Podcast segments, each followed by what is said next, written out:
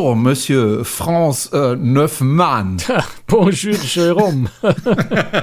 versuch nicht, versuch nicht mich dazu zu bringen, Französisch. Es ist eine Sprache, mit der es, ich, ich mag, ich höre sie gerne, ich mag Frankreich, aber diese Sprache, ich krieg's einfach nicht hin. Ja. Also wir, wir reden heute ja über ein Schiff, den Namen dieses Schiffs. Ich sag's dir, ich habe ich hab ja auch ein Video gemacht über das Schiff. Du glaubst nicht, wie oft ich ansetzen musste, bis ich diesen Namen richtig ausgesprochen habe. Inzwischen kann ich's. Wir sprechen über das Schiff Le Dumont d'Urville. Ähm, Die geht es so locker über die Lippen. Ich habe da echt lang geübt dran. Na gut, wenn ich als Franzose es nicht kann, dann sollte ich mich ja die Frage stellen, ob ich vielleicht meinen französischen Ausweis, den ich leider übrigens verloren habe, äh, ob ich den nicht zurückgebe. Ähm, auch wenn ich ihn gerade verloren habe. Ähm, und zwar ist es äh, von der Reederei Ponant. Le Dumont d'Urville, äh, der Name des Schiffes, das wir uns heute mal näher ähm, anschauen werden, beziehungsweise besprechen werden. Das ist ein Expeditionsschiff. Und äh, zunächst mal zum Namen Le Dumont d'Urville. ähm, das, der Name kommt ja von einer reellen Person, ne? Äh, ja, das ist ein französischer Entdecker aus dem, oh, frag mich nicht in welchem Jahrhundert, irgendwo so 18. Jahrhundert. 18. Sowas, Jahrhundert, glaube ich. glaube ich, ja. 18. Jahrhundert. Ähm, ja, nachdem ist, ist durchaus irgendwie mal eine Insel irgendwo benannt worden. Also ist ein wirklich bedeutender, wichtiger Entdecker, äh, so wie die gesamte Schiffsklasse. Ponant hat ja von der Schiffsklasse, zu der die Le Dumont d'Urville ich kann das, ähm, gehört. Es sind insgesamt sechs Schiffe, die, die alle, also ich glaube, die Le d'Urville ist die mit dem kompliziertesten Namen, aber die anderen sind zum Teil auch nicht so einfach. Also es sind insgesamt sechs Schiffe aus dieser sogenannten Explorer-Klasse, ähm, 184 Passagiere, also ziemlich klein also oder ziemlich geringe Passagierzahl, sagen wir so, so allzu klein ist das Schiff im, im, Grunde gar nicht, weil natürlich ein Luxusschiff hat relativ viel Platz pro Passagier. Also 184 Passagiere, sechs Schiffe insgesamt in dieser Explorer-Klasse, ähm, die für ähm, Warmwasserexpeditionen vor allem gebaut sind. Die fährt schon auch mal nach Island und nach Grönland, aber im Wesentlichen eher so im, eben im, in warme, wärmeren äh, Gewässern unterwegs. Was ganz spannend ist, weil es nicht so viele Kreuzfahrtschiffe, Expeditionskreuzfahrtschiffe gibt, die genau für den Zweck gebaut sind. Jetzt habe ich irgendwie vergessen, was du ursprünglich gefragt hattest. Äh, ich habe inzwischen auch vergessen, was ich gefragt habe. Doch, ich hatte gefragt, äh, woher der Name kommt, beziehungsweise dass es ja, genau. äh, eine reelle Person ist. Du warst unterwegs in dem Schiff äh, in der Karibik. Wo genau werden wir gleich klären und uns auch nochmal deine Strecke angucken, weil die Strecke ist auch ein Stück weit ungewöhnlich, ist ja eben ein Expeditionsschiff. Die fahren halt auch Häfen an oder Stellen an, äh, wo nicht die ganzen Massenmarktschiffe sich tummeln, logischerweise. Ja, es ist sogar eine, eine, eine ziemliche Besonderheit von Ponant. Also es gibt schon ja. die eine oder andere Reederei, die diese Routen auch fährt, aber äh, Ponant hat da äh, investiert auch relativ viel Geld in, in, in Scouting. Also die schicken wirklich Experten voraus, um solche Fahrtgebiete auch zu erkunden, um die Möglichkeit herauszufinden, wo kann man denn genau hin, wo kann man Kontakt zu Einheimischen für die Passagiere herstellen, das Ganze trotzdem nachhaltig gestalten. Also da, da steckt Ponant tatsächlich sehr, sehr viel Energie rein. Das ist einer der Gründe, warum ich dann auch die Route ausgewählt habe, ähm, um herauszufinden, wie gut das tatsächlich dann auch funktioniert. Die Route schauen wir uns, wie gesagt, nachher an. Jetzt schauen wir uns erstmal das Schiff an. Le Dumont d'Urville heißt es. Äh, als ich mir die Fotos angeschaut habe, die du gemacht hast, äh, ist mir vor allem eins aufgefallen. Ist eigentlich jetzt doof, aber äh, auf dem Schiff obendrauf gibt es unheimlich viele Kugeln.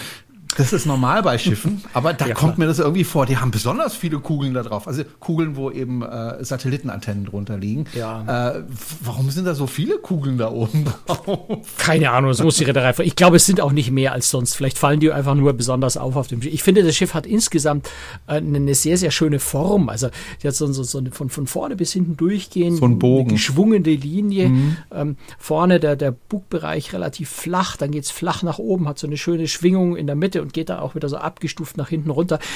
Vielleicht fallen einem dann diese Satellitenschüsseln äh, nur deswegen auf, weil sie ja so ein bisschen diese Form vielleicht stören. Aber ich, ich denke jetzt nicht, also wüsste jetzt auch nicht, dass das Schiff irgendwas in der Hinsicht Besonderes hätte, mhm. dass sie zusätzliche zwei Satellitenschüsseln bräuchten. Ja. Ähm, denke, das fällt nur aus irgendeinem Grund mehr auf wie woanders. Der Schornstein dafür relativ klein.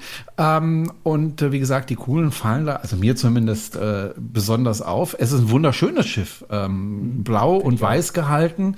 Ähm, es ist ein Luxusschiff. Ist das der oberste Oberluxus oder ist es Luxus, dieses Schiff? Ach mein Gott, das kommt immer darauf an, wie du sowas definierst. Ja, äh, es ist, es ist schon, es ist schon äh, obere Luxusklasse. Äh, ich, ich würde jetzt ungern da ein, ein Ranking machen, Reederei 1, 2, 3, 4, 5, aber sie sind schon, sie sind schon ganz oben dabei, gerade im Expeditionsbereich. Ich meine, ähm, du bist ja auf einem französischen Schiff, ja, da ist das ganze Thema Essen ist sowieso ja, zwangsläufig, weil der Franzose akzeptiert nichts Mittelmäßiges Absolut. beim Thema Absolut. Essen. Ja. Übrigens, äh, wenn ich dich noch ja. kurz unterbrechen darf, ja, ähm, frohes neues Jahr. und frohes neues Jahr, liebe Hörerinnen und liebe Wobei Hörer. wir schummeln ja jetzt, weil wir ehrlich sind, so ein bisschen, weil wir zeichnen gerade ganz knapp noch im alten Jahr auf. Genau, wenn es ausgestrahlt wird, dann ist es ein neues Jahr und ich wünsche allen Hörerinnen und Hörern, ähm, die uns also immer noch die Treue halten nach so vielen Jahren, äh, ein frohes neues Jahr. Ähm, aber zurück zum Schiff. Ähm, ja. Du hast gerade das Essen angesprochen. Also wenn ich mein Weihnachtsessen mache, ähm, fahre ich immer rüber ins Elsass, also nach Frankreich, um mich einzudecken für das Weihnachtsessen. Also ich esse ja, gerne genau. Meeresfrüchte äh, zu Weihnachten und das kannst du ja in Deutschland äh, zumindest äh, im, im normalpreisigen Bereich schlicht vergessen. Hier auf dem Land kriegst du einfach nichts Gutes äh, aus dem Meer. Ich fahre dann über rüber ins Elsass, was ich weiß. Ähm, dort bekomme ich gutes Fleisch, dort bekomme ich äh, gutes, äh, gute Meeresfrüchte und das zu einem okayen Preis. Ja, weil mhm. wenn du hier in, in Stuttgart, dann müsste ich nach Stuttgart fahren, müsste in den Feinkostladen, da würde ich mich dumm und dämlich zahlen, würde ich doppelt oder dreifache zahlen wie die, das, was ich in Frankreich bezahle. Essen ist in Frankreich einfach ähm, ganz, ganz wichtig und vor allem gutes Essen ist wichtig. Und das merkst du eben auch im beim Einkaufen, ja, du kriegst in jedem Einkaufsgeschäft in Frankreich kriegst du gute Meeresfrüchte, kriegst du mhm. gutes Fleisch, kostet ein bisschen mehr als in Deutschland, also zumindest das Fleisch, aber hat da auch eine bessere Qualität. Und der Franzose erwartet eben auch auf dem Schiff, und da gibt es eben viele Franzosen auf diesem Schiff, dass er da gutes, qualitativ gutes Essen bekommt. Ne? Und das merkst du auch. Äh, ja, und da profitieren dann natürlich auch die Nicht-Franzosen an Bord. Also, genau. Also nein, das Essen war wirklich, äh, wirklich ganz hervorragend, auch, auch recht kreativ. Was mir aufgefallen ist, auch, dass sie relativ, äh, oder nicht relativ, sehr, sehr spannende, interessante ähm, vegetarische Gerichte jeden Tag auf der Karte hatten, auch immer ein, ein oder zwei äh, Spezialitäten oder, oder Gerichte, die so aus der Region, wo das Schiff dort äh, unterwegs waren. Also da muss man eigentlich gar nicht lang drum rumreden. Es war exzellente französische Küche auf ganz hohem Niveau. Ähm, das Mousse Schokolade ist einfach ein absoluter Traum. Äh, die Creme Brûlée, da jetzt nicht übertreiben, aber es war die beste, an die ich mich erinnern kann, die ich je gegessen habe. Also das sind schon, es sind schon äh, richtig klasse. Ja, kann man nicht anders sagen. Und das macht ja schon mal ganz viel aus, auch wenn es auf der Expeditionskreuzfahrt jetzt nicht das Allerwichtigste ist, aber ja, da mangelt es jedenfalls nicht. Auch die Restaurants äh, sind hochklassig. Ähm, Gibt es auch Buffet oder ist das alles à la carte? Naja, du bist natürlich ein kleines Schiff mit 184 Passagieren und wir waren jetzt äh, auf unserer Reise auch nur 93, also quasi nur halbe Besetzung. Ähm, es gibt im Grunde gibt's ein Restaurant ähm, mit, mit, mit Bedienung am Platz, beziehungsweise Frühstück ist natürlich, ja gut, das ist, Frühstück ist Buffet und so noch so ein paar Gerichte wie Pancakes oder sowas, die du von der Karte bestellen kannst mit Bedienung, kleiner Außenbereich noch dazu. Dazu kommt dann der, der, der, wie heißt der, glaube ich, Pool Grill. Ähm, das ist am Pooldeck bisschen überdacht, äh, regengeschützt, aber am, also nach hinten raus zum Heck hin des Schiffs, da ist dann auch der Pool. Ähm, da sitzt man so mit den, mit den Tischen drumrum, wenn man so will. Und also ist ein Infinity Pool. Man sitzt nicht so im Kreis drumherum, sondern also hufeisenförmig drum, wenn man so will. Und dort ist nochmal Buffet, wo eigentlich hauptsächlich das Mittagessen stattfindet bei schönem Wetter. Ähm, da, da das Buffet, da ist nochmal so eine Station vom, vom Chef jeden Tag was anderes. Man hat ein Paella gemacht, man hat dann den Red Snapper im Ganzen gegrillt, dort äh, filetiert und sowas. Ähm, und es gibt auch da wieder so zwei, drei Gerichte, ähm, ja, ein Fleisch, ein Seafood, ein, ein vegetarisch, das du von der Karte dann noch extra bestellen kannst, was aber auch da draußen direkt auf der Grillplatte äh, gegrillt wird. Das ist es. Ne? Also du hast diesen Poolgrill, ähm, du hast das Hauptrestaurant. Ähm, Hauptrestaurant ist dann halt vor allem natürlich am Abend, wobei man auch am Abend wiederum, wenn man reserviert, draußen sitzen kann, wo dann das, der, der Grillbereich so ein bisschen mitbenutzt wird. Ansonsten ist es natürlich, dadurch, dass es ein kleines Schiff ist, hast du jetzt nicht fünf verschiedene Spezialitäten, Restaurants mit Steakhouse und Asiate und Italiener und ich weiß nicht was, sondern im Grunde ist es halt ein Restaurant. Kommen wir mal ganz kurz zu deiner Kabine. Ähm, das ist ja, wie gesagt, ein Luxusschiff. Ich vermute mal, es gibt keine Innenkabinen für den Herrn Brunel. Aber Nicht, bestimmt, ganz, bestimmt gibt es ganz viele Balkonkabinen, oder? Äh, ja, klar. Es gibt halt Balkonkabinen und es gibt äh, Suiten. Aber es, alle natürlich mit Balkon. Also auf, auf einem Luxusschiff brauchst du jetzt nicht erwarten, dass da Innenkabinen existieren. Äh, das das wäre jetzt auch das falsche Publikum. Da würde jetzt niemand in der Innenkabine wohnen wollen. Ja, also zu den Kabinen gibt's im, im Grunde nicht so unendlich viel zu sagen. Es sind ähm, 19 Quadratmeter groß, äh, die unter Anführungszeichen kleinsten Kabinen. Ähm, ist, ich ich fand es sehr pragmatisch eingerichtet, die Kabine sehr hübsch, äh, sehr, sehr, helles Holz. Ähm, ein Konzept, was mir persönlich sehr gut gefällt, ist, dass Toilette und Bad voneinander getrennt sind. Ähm, macht auf der anderen Seite nicht das Badezimmer als solches, wenn die Toilette eben in einem separaten Raum ist, das Badezimmer als solches etwas kleiner, sodass man da wirklich nur alleine äh, drin sein kann. Also zu zweit am Waschbecken stehen geht da einfach nicht, weil es zu schmal ist. Ähm, was mir auch sehr gut gefällt, ist, dass das Bad ein Fenster, ähm, also ein bodentiefes Fenster zur Kabine hin hat. Also du hast so eine, so eine Glaswand quasi zum, zum Schlafraum der Kabine. Kann man, wenn man das möchte, auch mit einer Schiebetür schließen. Ähm, kommt ja immer darauf an, mit wem man in der Kabine ist, ob man da möchte, dass der derjenige dann ins Bad mit reinschauen kann oder nicht. Ich war ja jetzt natürlich allein in der Kabine und fand das sehr angenehm, dass man auch, wenn man im Bad steht, einfach, ja, im Grunde dann durch den Schlafraum raus, durchs Fenster auch nach draußen gucken konnte. Du hast ja gerade gesagt, ähm, das Essen hatte dann doch eine recht große Rolle, war ein sehr gutes Essen auf diesem Expeditionsschiff. Expeditionsschiffe sind ja jetzt nicht unbedingt dafür bekannt, dass es da wahnsinnig viel Unterhaltungsprogramm gibt. Das war aber in diesem Fall doch ein bisschen anders. Das ist bei Ponant erstaunlich, äh, erstaunlich viel im Grunde. Es ist ja, naja gut, es ist ein ähm, Expeditionsschiff, dadurch, dass es aber sehr viel auch in warmen Gewässern unterwegs ist, sind jetzt nicht alle Expeditionen so, so Extremexpeditionen, sondern du hast schon auch mal äh, Reisen dabei, ja, wo Häfen angelaufen werden, wo ganz normale Landausflüge angeboten werden, wo man also nicht den ganzen Tag mit dem Zodiac rumfahren muss.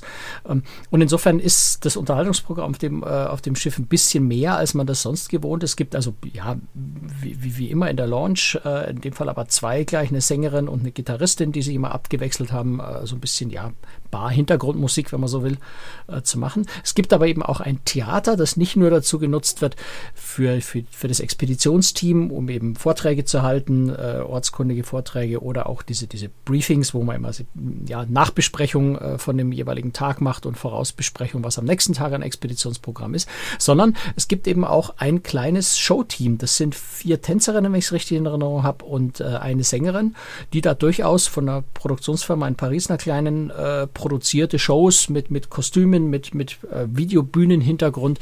Also so, so, eine, so eine große Musik-Tanzshow im Kleinen quasi auf dem Schiff haben. Und das waren jetzt auf den sieben Tagen, die ich an Bord war, waren, glaube ich, an vier Abenden waren solche Shows. Also das ist schon für ein Schiff dieser Größe ganz nett. Wobei man natürlich ehr, fairer oder ehrlicherweise sagen muss, auf so einem Schiff ist das nicht so wahnsinnig wichtig. Ich habe von den vier Shows, habe ich, glaube ich, eine ganz und eine halb gesehen, weil wir die restliche Zeit, das war eine sehr nette Runde von, von alleinreisenden Englischsprachigen, die wir dann meistens gemeinsam am Tisch gesessen sind beim Abendessen und dann verquatscht man sich gerne mal und verpasst die Show. Ähm, also ich glaube, ich ich habe eine ganz und eine halb gesehen. Ähm, das spielt jetzt auf einer Expeditionskreuzfahrt nicht so die ganz große Rolle, aber es ist nett, es zu haben. Was mich auch sehr beeindruckt hat, war die Blue Eye Lounge. Das ist eine Lounge, die ist so eingerichtet, dass man sich so ein bisschen vorkommt, wie wenn man in einem Wal wäre. Man kann nach draußen so gucken, ja. durch Fenster unter Gott sei Dank riecht es nicht so übel wie in einem Wal. nee, aber es sieht sehr, sehr kuschelig aus und vor allem du kannst nach draußen ja. gucken unter Wasser. Mhm. Also ja, die Launch ist, die ist gar nicht mal so groß, äh, ist aber eben mhm. auf Deck Null, also wirklich unter Wasser und es ist so, so zwei ziemlich große ja, man sagen, Bullaugenfenster, äh, ganz, ganz dick mit, mit 16 Lagen Glas oder 18 Schichten Glas, ähm, wo man also direkt schräg nach unten ins Wasser nach draußen schauen kann. Es gibt auch Hydrophone, sodass man also auch die Geräusche von draußen hören kann. Ähm, wobei man jetzt ehrlicherweise sagen muss, es ist jetzt nicht so, dass so ein Schiff natürlich mitten in ein Korallenriff reinfährt und man jetzt da draußen nur so vor Korallen und Fischen wimmelt, ähm, sondern im Wesentlichen sieht man da draußen Wasser. Also es ist jetzt nicht so, dass da permanent draußen viel Bewegung ist und viel zu sehen ist. Aber es ist eine sehr interessante Atmosphäre, wenn man weiß, man ist unter Wasser, man sieht ins Wasser raus. Ähm, es ist fast so ein bisschen meditativ da unten. Der Raum wird auch für andere Dinge genutzt. Also da gibt es dann schon auch mal eben mal eine Meditation oder es wird, ähm, ich glaube, irgendwelche leichteren Sport, Yoga, irgendwie solche Sachen, sowas werden damit angeboten. Ähm, auch am Abend mal eine Disco-Veranstaltung. Also der Raum wird ganz vielfältig genutzt, aber ist eben so dieses, dieses Feeling. Ich bin unter Wasser, fast wie so ein bisschen wie in einem U-Boot. Das ist schon ganz spannend. Und ist die einzige Reederei, also diese Schiffsklasse ist die einzige weltweit, die sowas hat. Unterwasserfenster, die man als Passagier, wo man als Passagier durchschauen kann. Das ist schon, also äh, von, von der Vorstellung her ganz spannend. Ich bin ganz unten im Schiffsrumpf und schaue durch ein Fenster nach draußen ins Wasser. Wie war denn die Crew drauf? Oh, großartig. Also das ist, das ist so eine der Sachen. Ähm, ich war ja vor, das letzte Mal, glaube ich, vor zwölf Jahren mit, mit Ponant äh, unterwegs, damals in der, in der Antarktis. Und das hatte ich so ein bisschen Erinnerung, es war sehr, ja, so wie man sehr, sehr vorurteilsbehaftet Französisch. Ne? Also manchmal schon so ein bisschen nicht ganz so freundlich und, und, und sprachlich war es ein bisschen schwierig. Und das hat sich wirklich ganz dramatisch geändert seitdem oder also im Positiven dramatisch geändert. Die Crew war ganz, ganz klasse. Also das hat richtig Spaß gemacht. Ähm, sind natürlich jetzt viele Barkellner und sowas sind keine Franzosen, sondern, sondern dann eben auch Indoneser, Filipinos, wie man das von anderen äh, Kreuzfahrtschiffen auch gewohnt ist. Ähm, aber auf einem ganz klasse Niveau, also wirklich wahnsinnig freundlich. Ähm, die Barkellner weiß nicht, vielleicht trinke ich so viel, aber jedenfalls kannte er am zweiten Abend meinen Namen und hat mich auch mit dem Namen dann immer angesprochen. Also das ist eine sehr, sehr, sehr, sehr schöne Atmosphäre. Die geben sich äh, enorm Mühe. Das funktioniert wunderbar. Und was mir noch besser gefallen hat, war im Grunde das Expeditionsteam, die da noch sich noch mal einen Kick mehr Mühe oder, oder jedenfalls sehr, sehr viel Mühe gegeben haben im Vergleich zu ja auch anderen Expeditionsreedereien, die ich äh, in den letzten Jahren erlebt habe, ist da schon ein enormes Engagement dahin. Das ist bei Expeditionsteams meistens so, aber hier habe ich so irgendwie das Gefühl gehabt, die haben sich noch ein bisschen mehr reingehängt. Und es kommt natürlich, und das ist einer der Vorteile vielleicht von einer französischen Reederei, also in Klammern einer nicht-amerikanischen Reederei, dass dieses ganze Thema Haftungsangst, Haftungsrisiko vielleicht keine so große Rolle spielt. Also ich hatte den Eindruck, dass das Expeditionsteam weniger nach formellen Vorschriften vorgegangen ist, sondern sie haben einfach geguckt, gesunden Menschenverstand, was geht, bis wohin können wir gehen, ähm, was können wir machen und haben dadurch mehr ermöglicht, als, als ich gedacht habe. Also wir hatten nicht die ganze Zeit perfektes Wetter, wir hatten vor allem einiges an Wind und Wellen. Und in dem Moment, wo Wind und Wellen sind, ist es mit Zodiac-Ausfahrten halt sehr, sehr schwierig, weil diese Schlauchboote zwar einiges abkönnen, ähm, aber die, die Passagiere irgendwann nicht mehr. Also man kann mit den Zodiac-Booten dann doch, wenn es mal stürmt und, und die Wellen mal so zwei Meter sind oder, oder anderthalb, ist es sehr, sehr schwierig mit so einem Zodiac äh, noch vernünftig ähm, überhaupt zu fahren ähm, oder auch eben eine Anlandung zu machen, äh, auch wenn, wenn da natürlich ähm, ja, ähm, ähm, ordentliche Brandung am Strand ist. Irgendwann kann man da einfach nicht mehr hin, ähm, weil es nicht mehr geht. Und da hat das Expeditionsteam schon ich glaube, mehr probiert äh, und mehr möglich gemacht, als das eine amerikanische Reederei vielleicht gemacht hätte. Wir sind auch ordentlich nass geworden, zwei, dreimal. Also, ne, eigentlich nicht zwei, dreimal, eigentlich immer, wenn wir mit Zodiac gefahren sind, ähm, weil wir hatten die ganze Woche so ein bisschen Wind und da noch ein bisschen Wellen. Ähm, der Vorteil ist natürlich, wenn du, wenn du 28 Grad warmes Wasser hast, 26 Grad warmes Wasser. Wenn dir da mal so eine Welle über den Kopf schwappt, dann ist es auch nicht weiter tragisch. Dann bist du halt nass, aber frieren tust du deswegen trotzdem nicht. Äh, musst nur gucken, dass deine Kamera irgendwie trocken bleibt.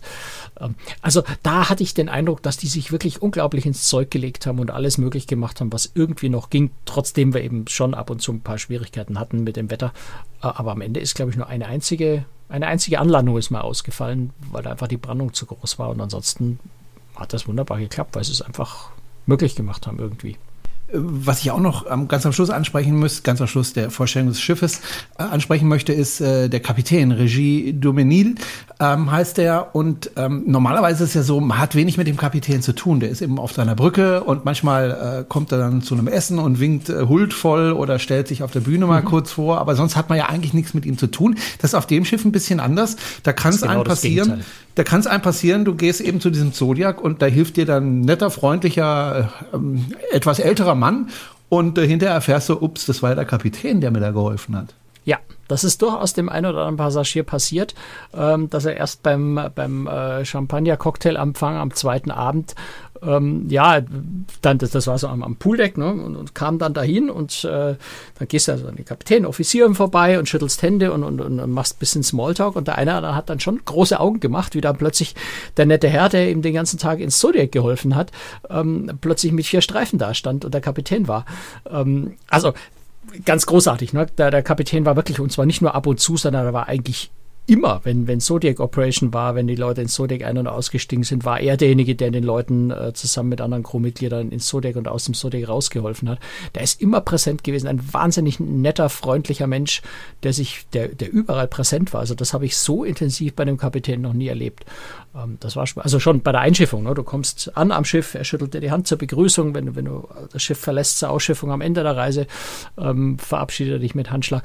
Das ist schon, äh, hat mich sehr beeindruckt. Das war ziemlich großartig. Ähm, lass mich noch eine Sache sagen, weil das ist bei dem Schiff auch noch eine wirkliche Besonderheit und, und hat an einem Tag auch richtig Spaß gemacht äh, und uns so ein bisschen gerettet, weil es war einer der Tage oder ein Tag, wo wir eben eine Anlandung nicht machen konnten. Und das ist die Badeplattform, beziehungsweise die, genau. ja, die Marina- und Badeplattform, die das Schiff hat. Du kannst hinten ist also dieser Infinity Pool und dann geht's noch nochmal eine Treppe nach unten. Da ist eine relativ große Marina. So gibt es es auch bei vielen anderen Schiffen. Ähm, was die äh, Le de Mordorville dann aber auch noch hat, ist eine ähm, hölzerne, ziemlich große, also ich tue mir jetzt schwer, die Größe zu schätzen, vielleicht so 8 mal 8 oder 10 mal 10 Meter, ähm, die man nach hinten ausfahren kann. Also da muss das Schiff natürlich stehen dazu vor Anker sein, nach hinten ausfahren kann dann gehst du noch mal ein Stück die Treppe runter und bist dann direkt auf Wasserebene und kannst diese Plattform entweder so knöcheltief ins Wasser runter versenken, dann ist es eine tolle Badeplattform, haben wir einmal gemacht, wo wir dann eben auf dem offenen Meer angehalten haben und, und wirklich im offenen Meer von der Plattform hinter dem Schiff baden konnten. Ähm, oder du hebst es ein bisschen an, ähm, dann ist es trocken, dann kannst du von da aus sehr bequem in die Zodiacs oder auch mal in Tenderboote umsteigen, ähm, wenn Wellen das zulassen. Also normalerweise, wenn, wenn stärkerer Wind ist, dann stellt sich das äh, Schiff so ein bisschen schützend in den Wind äh, und du steigst seitlich über eine Gangway aus, aber wenn der Seegang das zulässt, dann kannst du da hinten unglaublich bequem eben auch in die Zodiacs umsteigen. Also das ist schon eine echte Besonderheit und äh, hat mir sehr, sehr gut gefallen. Gerade auch so dieses Baden auf, auf hoher See von der Plattform aus, das war toll. Also, jetzt aber vom Schiff weg. Wir könnten noch Stunden über das Schiff sprechen. Ich glaube, das ist ein super interessantes Sprich, äh, Schiff. Ähm, hat, mir, hat mir persönlich unglaublich gut gefallen, muss ich ehrlich ja, sagen. Ja, ja. ja. Und ähm, ich war so ein bisschen wehmütig, wie ich von dem Schiff. Also es passiert mir sonst ja, ja nicht mehr so häufig. Ne? Ich bin so viel ja, unterwegs. Da, da, genau. da, bist du schon so ein bisschen professionelle Coolness. Äh, also du bist halt so viel gewohnt, dass dich alles nicht mehr so wirklich beeindruckt. Mhm. Ähm, aber da hatte ich schon, also Tränen in den Augen nicht, so weit würde ich jetzt nicht gehen, aber es war schon so ein bisschen wehmütiges Gefühl, wie ich von dem Schiff weggefahren bin. Und dachte, eigentlich gedacht, hätte ich jetzt noch mal eine Woche. Eigentlich bleiben können, ja. ähm, du warst in der Karibik unterwegs, äh, ich sag gleich wo. Ähm, vielleicht, damit man einfach mal weiß, was das kostet. Ähm, was kostet denn so eine Reise, wie du sie jetzt gemacht hast, da in der Karibik? Ja, da bewegen wir uns wie bei im Grunde allen anderen Expeditionsreedereien auch irgendwo ab 500 bis 700 Euro am Tag. Da fangen die Preise mhm. an, also pro Person und Tag. Ähm, insofern, ja, ist es im normalen Rahmen wie, wie andere Expeditionsreedereien auch. Ähm, ich sehe jetzt hier gerade eine, eine Reise, die jetzt, äh, wann ist jetzt gerade? Im Januar, äh, zehn Nächte von, von Colón nach Punta Arenas, ähm, 7000 Euro für zehn Tage. Ähm, also das wären dann so ungefähr 700 Euro die Nacht. Es gibt aber auch hier als eine von, von Colon dann wieder nach Fort de France in der, in der Karibik im, im April. Das sind zwölf Nächte dann ab 6.400. Das ist also dann eher so in der Größenordnung 500 Euro pro Tag.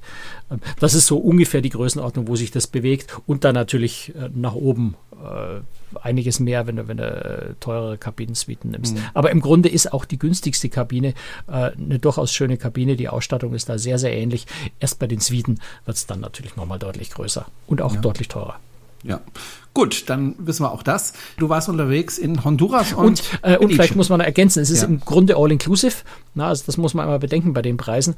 Ähm, äh, Gerade bei den Getränken ist es ganz spannend. Da ist so fast so ein bisschen wie bei TUI Cruises. Es sind viele Getränke inklusive, auch ein ziemlich guter Champagner. Ähm, aber es gibt dann eben auch Premium-Cocktails und natürlich Premium-Flaschenweine und sowas, die dann noch mhm. extra kosten. Ähm, und bei der Expedition, aber das ist natürlich bei Expeditionen völlig normal, sind die Ausflüge inklusive, weil das ja also ohnehin alles mit, mit Zodiac, Schlauchboot und sowas stattfindet. Okay, zur Reise. Honduras und Belize in der Karibik. Äh, wo ging's los? Belize, Belize, Belize. Belize, Entschuldigung, ja, Belize. Es ist ganz spannend, ich weil war Belize da noch nie, Entschuldigung, ich war ja, noch nie. Ja, ist ja, ist ja okay. Es klingt ja vor allem, Belize klingt französisch und das, der Witz ist, dass Belize ausgerechnet das einzige mittelamerikanische Land ist, in dem Englisch gesprochen wird. okay. Wo bist du denn an Bord gegangen? Äh, ich bin in Belize City an Bord gegangen. Gar nicht mal so leicht dahin zu kommen. Also ich bin von München nach Houston in Texas geflogen, dann über Nacht im Hotel mhm. geblieben und dann am nächsten Tag nach Belize City weitergeflogen.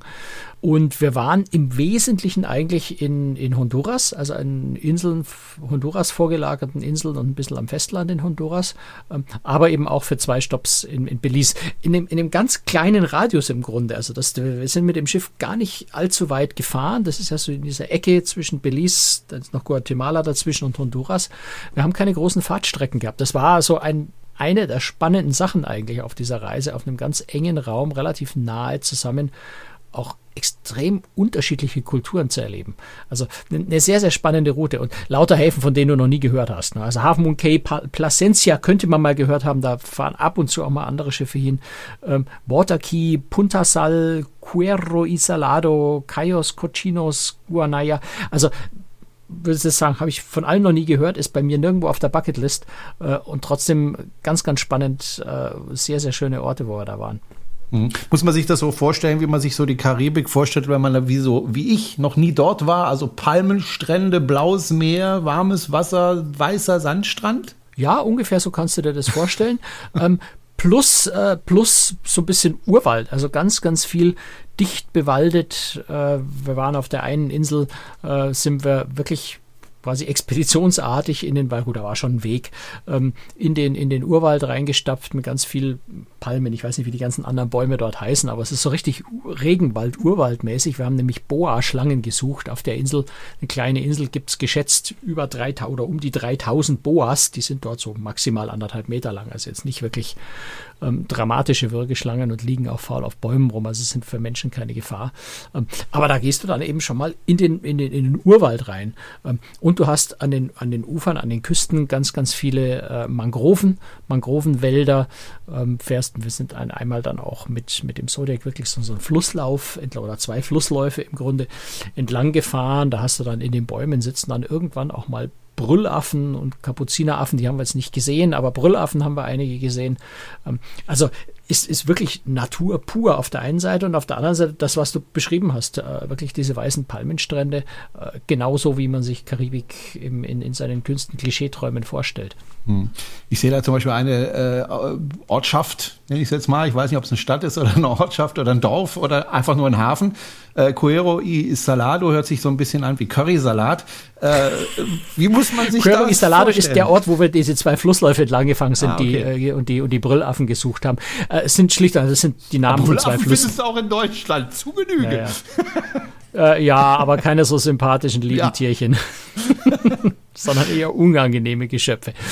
Ähm, nein, also Cuero y Salado ist schlicht und einfach die, sind die beiden Namen der zwei Flüsse.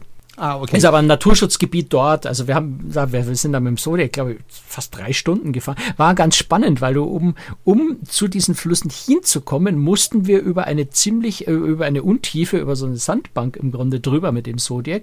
Und dort war eine ziemlich heftige Brandung. Also wir sind da mit dem Zodiac, sind wir quasi die Welle dann gesurft. Reinwärts ging das ziemlich gut, also landwärts.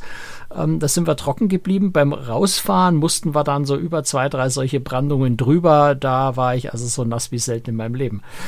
Ähm, aber hat gerade Spaß gemacht. Ja. Bei den Temperaturen ist es äh, Teil des Erlebnisses. War denn die Natur im Fokus dieser Expeditionsreise oder hat man auch Kontakt zu Menschen dort bekommen? Ähm, es war eine spannende Kombination aus beidem. Also äh, wir hatten äh, ganz viel Natur, auch wir sind auch geschnorchelt äh, an dem, an dem, ist ja, äh, das, das Belize Barrier Reef ist ja nach dem äh, Great Barrier Reef in Australien das zweitgrößte Korallen zusammenhängende Korallenriff der Welt. Ähm, also ganz viel in der Hinsicht gesehen. Aber, und das war wirklich erklärter Teil und, und wichtiger Teil äh, von der Reise, auch äh, ganz viel Kontakt zu Einheimischen, kleine Dörfer, kleine Gemeinschaften und unglaublich faszinierend, das habe ich vorhin schon mal gesagt, wie unterschiedlich die Kulturen auf diesem ganz engen Raum eigentlich, in der ganz kleinen Region, in der wir da unterwegs waren, sehr, sehr unterschiedlich sind, äh, was sich von, von der Geschichte, von der Herkunft erklärt. Ne? Das eine sind äh, die Garifunas, äh, sind ein, ein Volksstamm, die sich, die sich rühmen, die einzigen in der Karibik oder die einzigen in Amerika zu sein, äh, die aus Afrika stammen, aber nie versklavt wurden. Die hatten nämlich damals das Glück, dass sie bei ihrer Verschiffung aus äh, also ich glaube irgendwo im 18. oder 17. Jahrhundert, bei der Verschiffung äh, vor der Elfenbeinküste dann äh, das Sklavenschiff ist dann vor St. Vincent auf ein Riff gelaufen, ist gesunken, die konnten sich an Land retten, waren dann aber frei und sind nie, nie wieder versklavt worden und haben sich dann so in der Region dort angesiedelt und haben sich die Kultur bis heute bewahrt. Und wenn du zu denen kommst, dann sind das sehr, sehr dunkelhäutige äh, Menschen, die äh, gerade von ihren Tänzen, von ihrer Musik sehr, sehr viel mehr an Afrika erinnern als an die Karibik. Und dann fährst du zwei Inseln weit oder du fährst dann ans, ans das war eine Insel in Honduras, und dann fährst du ein paar Meilen quasi weiter ans honduranische Festland und hast plötzlich diese spanisch sprechende Kultur bei Tanz, bei Farben, bei Sprache. Und Und, und das alles auf ganz engem Raum. Du hast ein, ein, äh, eine, eine Insel oder eine Doppelinsel, wo Menschen leben, die bis heute Englisch sprechen, weil sie ursprünglich mal von, äh, aus der englischen Kolonie ähm, in, in, ähm, von, von den Caymans äh, dorthin äh, umgesiedelt sind äh, und sich wieder diese Art von Kultur erhalten haben. Also das war wirklich sehr, sehr spannend zu erleben. Und Ponant hat da auch ja, weil es halt so kleine Gemeinschaften sind, große Schiffe dort nicht hinkommen, äh, einfach Möglichkeiten geschaffen, dass wir das erleben konnten, uns mit den Menschen unterhalten konnten, sich uns in ihre Kultur eintauchen konnten, das wirklich sehen konnten, ohne dass es diese üblichen äh, Touri-Folklore-Shows waren, sondern wir haben wirklich sehen, verstehen können, wie die Menschen dort leben, ticken, denken, äh, essen, tanzen, singen. Das war, fand ich sehr, sehr spannend und war ähm, so gut organisiert, dass es nie, also das hat man ja manchmal so, dieses, dieses unangenehme Gefühl, dass man glaubt, man ist eigentlich so, so ein Fremdkörper, man stört da, man ist nur so der doofe Touri, der halt akzeptiert wird, weil man Geld bringt, ähm, sondern das hat richtig Spaß gemacht. Und ich hatte auch umgekehrt den Eindruck, dass die, dass die, dass die Leute dort viel Spaß hatten, dass wir zu Besuch waren und auch neugierig auf uns waren. Das hat mir sehr, sehr gut gefallen. Konnte man dann auch mit denen ins Gespräch kommen, nach ja, den Vorführungen oder so? Ja, ja, klar. Also mhm. da war, da war viel Zeit dafür und, und die waren auch ganz offen. Wir waren in dem einen, auf dieser, auf der einen Insel, sind wir dann auch so ein bisschen durchs Dorf äh, geführt gegangen und, und haben uns ein bisschen was erklären lassen, wie die Menschen da leben, von was sie leben äh, und sind an einer offenen Küche vorbeigekommen. Also da stand eine Frau, die hat gerade zwei große Fische in einer wokartigen, riesigen Pfanne gebraten. Die hat uns gleich mal erklärt, wie sie das macht und, und, und was für Fische das sind, die sie da verarbeiten. Also da ganz nah dran. Das war richtig schön. Also eine wunderschöne Reise, die der Franz Franz mal wieder ohne mich erlebt hat. Sie wäre noch schöner gewesen, wenn er mich mitgenommen hätte. bin hat ich mir ja nicht so sicher. Ja, doch, bin ich mir ganz sicher. Ich hätte dich gut unterhalten und äh, ich hätte dir vor allem die Kultur der Franzosen ein bisschen näher bringen können, die ja leider immer Franzosen, du hast es schon angesprochen, die eben nicht so die Besten sind, was Englisch betrifft. Äh, naja, sie sind, äh, äh, das, das äh, vielleicht muss man schon noch sagen, ja. Also klar, es sind relativ viel Franzosen als Passagiere an Bord. Auf unserer Reise war so zwei Drittel Franzosen, ein Drittel englischsprachig. Ähm, was Ponant aber da inzwischen auch wesentlich besser gelingt als damals, also ganz hervorragend jetzt gelingt, ist, ähm, wirklich beide Sprachen an Bord als Bordsprachen auch gleichwertig zu behandeln, auch die, die beiden Gruppen gleichwertig zu behandeln, sodass du dir jetzt als Englischsprachiger nicht irgendwie so als Anhängsel, naja, für die Franzosen machen sie alles und, und uns übersetzen sie halt so ein bisschen, sondern es war wirklich absolut gleichwertig ähm, und hat sehr, sehr gut funktioniert. Insofern, äh, und es war so ein bisschen auch ein anderes Publikum, muss man ehrlicherweise sagen, bei den Franzosen, als ich das sonst von großen Kreuzfahrtschiffen gewohnt bin, wo Franzosen manchmal so ein bisschen ich finde, unangenehm auffallen durch, durch mhm. Unhöflichkeit, durch Drängelei, durch Rücksichtslosigkeit. Mögen Vorurteile sein, aber das ist so das, wie ich Franzosen auf großen Kreuzfahrtschiffen oft erlebe.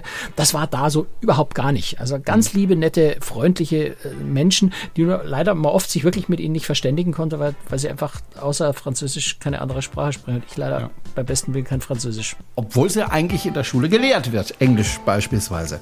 Ja. So, äh, wahrscheinlich hat der Franz sehr, sehr viel Sonnencreme gebraucht. Äh, auf seiner Reise, weil es ja sehr sonnig war. Aber Achtung, und darüber sprechen wir auch gleich in der Aftershow. Sonnencreme hat eine blöde Nebenwirkung und darüber müssen wir sprechen und das tun wir in der Aftershow. Die Aftershow können Sie hören, wenn Sie uns finanziell unterstützen und es ist ja ein neues Jahr und im neuen Jahr nimmt man sich ja immer was Neues vor und da könnte man sich ja mal vornehmen, wir unterstützen Cruise Tricks, den Podcast und äh, werfen ein paar Euro äh, in die Büchse und äh, genießen dafür dann auch die Aftershow. Würde mich freuen. Großartige Idee. Ja, ne? Finde ich auch.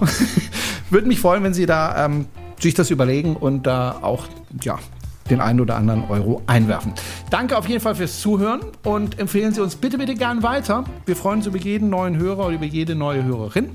Ansonsten nochmal ein frohes neues Jahr und bis zum nächsten Mal. Tschüss, Franz. Bis dann, ciao, Servus.